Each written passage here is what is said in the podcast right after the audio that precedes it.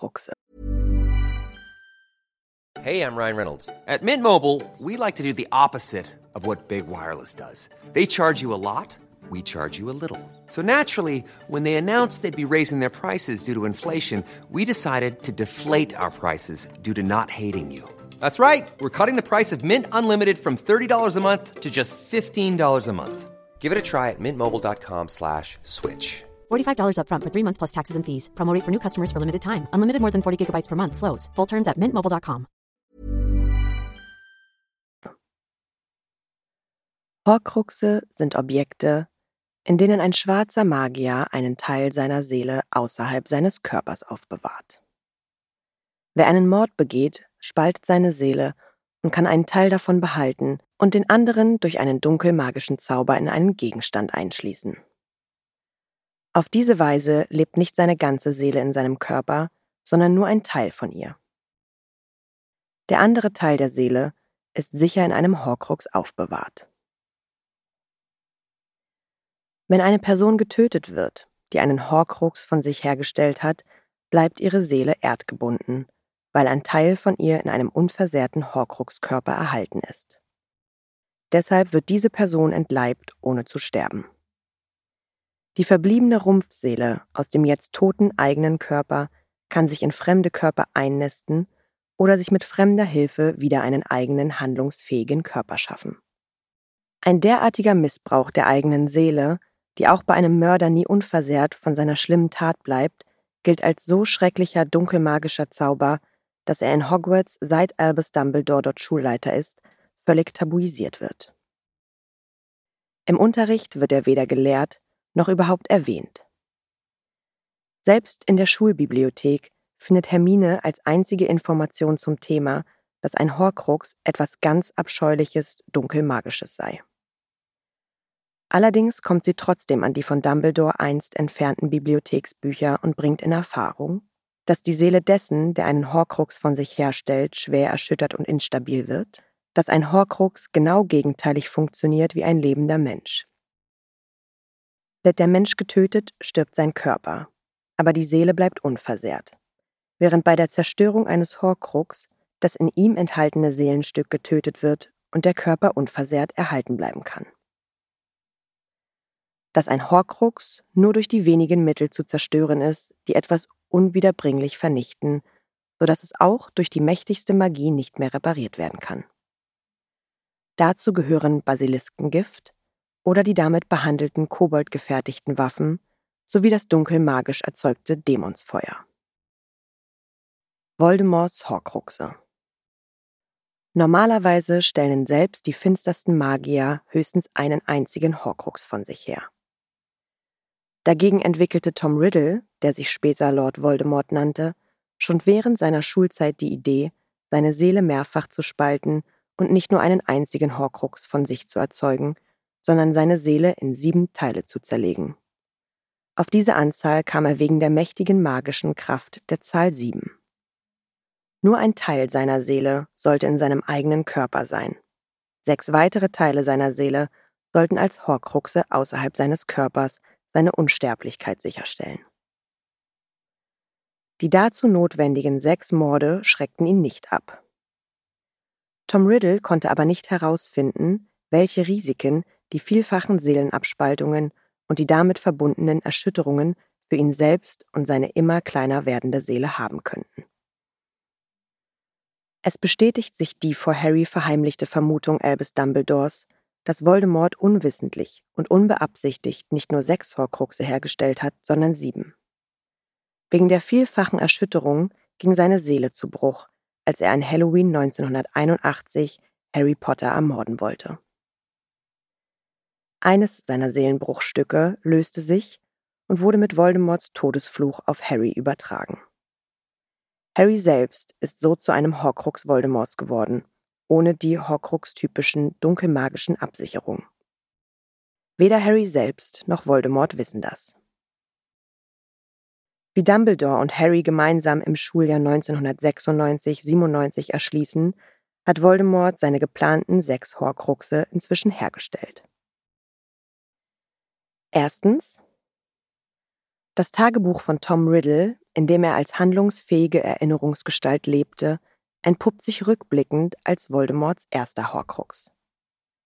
Die Herstellung dieses Horcrux geschah durch den Mord an der maulenden Myrte.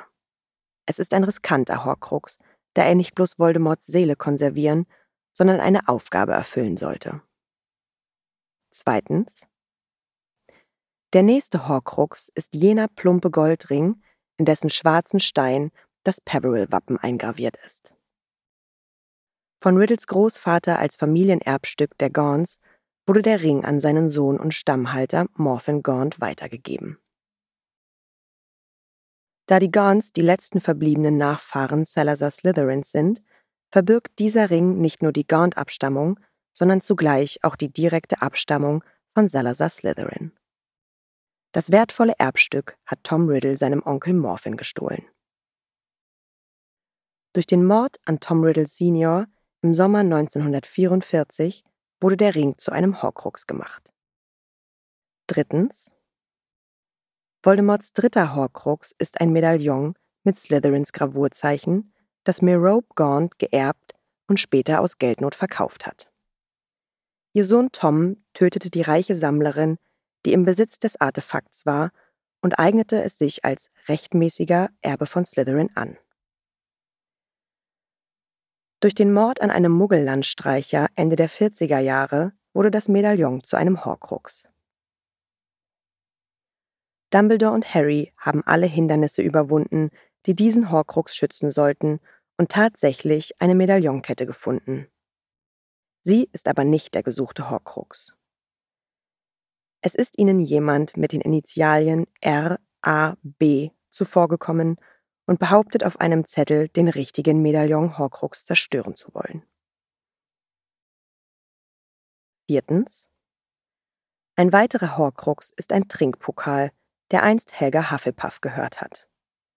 Tom Riddle hat Ende der 40er Jahre den Becher in seinen Besitz gebracht. Der Gifttod der reichen alten Sammlerin Hepzibah Smith diente zur Herstellung des Horcruxes. Dieser Horcrux befindet sich mittlerweile im Hochsicherheitsverlies der Familie Lestrange in Gringotts. Fünftens. Der fünfte Horcrux ist ein Besitztum von Rowena Ravenclaw. Harry findet heraus, dass es das verloren geglaubte Diadem Ravenclaws ist, welches Voldemort mit Hilfe der Grauen Dame wiedergefunden hat. Voldemort tötete einen albanischen Kleinbauern und machte das Diadem zu seinem vierten Horcrux. Voldemort hat das Horcrux-Diadem im Raum der Wünsche versteckt, und Harry hat es dort schon einmal in der Hand gehabt, um ein anderes Versteck zu markieren. Sechstens. Voldemorts sechster und letzter Horcrux sollte eigentlich mit der Seelenspaltung infolge des Mords an Harry Potter erzeugt werden, der bekanntlich gescheitert ist. Siebtens. Als Ersatz beginnt Voldemort, sobald er wieder morden kann, seinen krönenden letzten Horcrux-Mord und macht seine Schlange Nagini zu dem noch fehlenden Horcrux. Bertha Jorkins ist im Frühsommer 1994 das Opfer dieses Mordes. Einen Teil der eigenen Seele in einem sterblichen Wesen mit eigenem Willen aufzubewahren, ist allerdings ungewöhnlich und riskant. Voldemort selbst spürt zwar nicht, wenn einer seiner Horcruxe und damit ein externer Teil seiner Seele zerstört wird. Allerdings weiß er vermutlich, dass der erste Horcrux, das Tagebuch, nicht mehr existiert. Erst wenn Voldemort sämtliche Horcruxe eingebüßt hat, ist er wieder sterblich. Zerstörung der Horcruxe. Erstens. Tom Riddles Tagebuch hat Harry mit Hilfe eines Basiliskenzahns unbrauchbar gemacht. Zweitens. Im Sommer 1996 konnte Albus Dumbledore Warlost Gaunts Goldring Kraft Gryffindors Schwert spalten und ihn als Horcrux destruieren. Als Harry, Hermine und Ron im Sommer 1997 aufbrechen, um Voldemorts Horcruxe zu vernichten, ist ungewiss, wie viele davon tatsächlich noch existieren. Es sind mindestens drei, und bei dem Medaillon Horcrux ist nicht sicher, ob RAB es wirklich zerstört hat oder nicht. Über die Horcrux-Verstecke können sie nur vermuten, dass es sich um Orte handelt, die Voldemort bedeutsam erschienen. Trotzdem gelingt es ihnen, die weiteren Horcruxe zu finden und sich zu vergewissern, dass alle zerstört werden. Drittens. Das noch nicht zerstörte Horcrux-Medaillon hat Dolores Umbridge von Mandanges Fletcher erpresst. Harry und seine Freunde holen es zurück. Ron zerschlägt es mit Gryffindors Schwert. Viertens. Den Trinkpokal klauen die drei aus dem Lestrange-Verlies in Gringotts. Hermine gelingt es, den Becher mit einem Basiliskenzahn zu zertrümmern. Fünftens.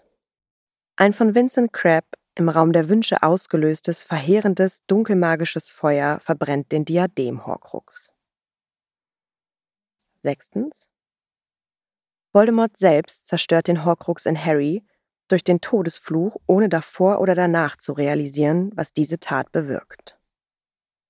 Siebtens. Neville Longbottom köpft Voldemorts Schlange Nagini mit Gryffindors Schwert und vernichtet dadurch Voldemorts letzten verbliebenen Horcrux.